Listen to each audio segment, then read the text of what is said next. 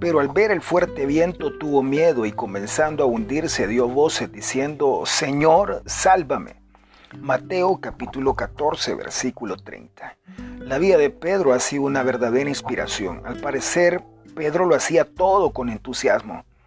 A veces, este mismo entusiasmo lo condujo a algunas experiencias difíciles.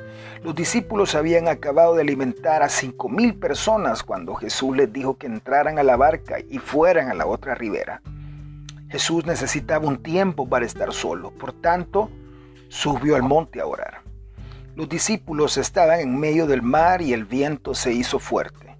En medio de esta situación, Jesús vino a ellos andando sobre el agua. Cuando los discípulos lo vieron por primera vez, ellos gritaron atemorizados porque pensaron que estaban viendo a un fantasma. Pero Jesús los llamó diciéndoles: tened ánimo, soy yo, no temáis. Luego vemos la respuesta de Pedro: Señor, si eres tú, manda que yo vaya a ti sobre las aguas. Jesús le dijo que viniera y Pedro descendió de la barca y comenzó a caminar hacia Jesús. Rumbo a encontrarse con el maestro, Pedro fue distraído por las olas a su alrededor y comenzó a hundirse. Esto mismo nos sucede a nosotros muy a menudo.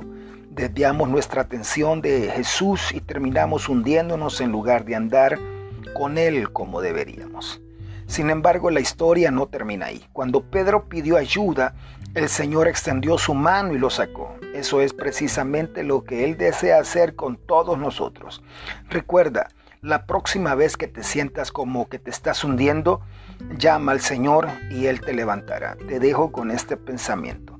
Se requiere la tormenta para probar el verdadero refugio. Soy tu hermano y amigo Walter Díaz. Dios te bendiga.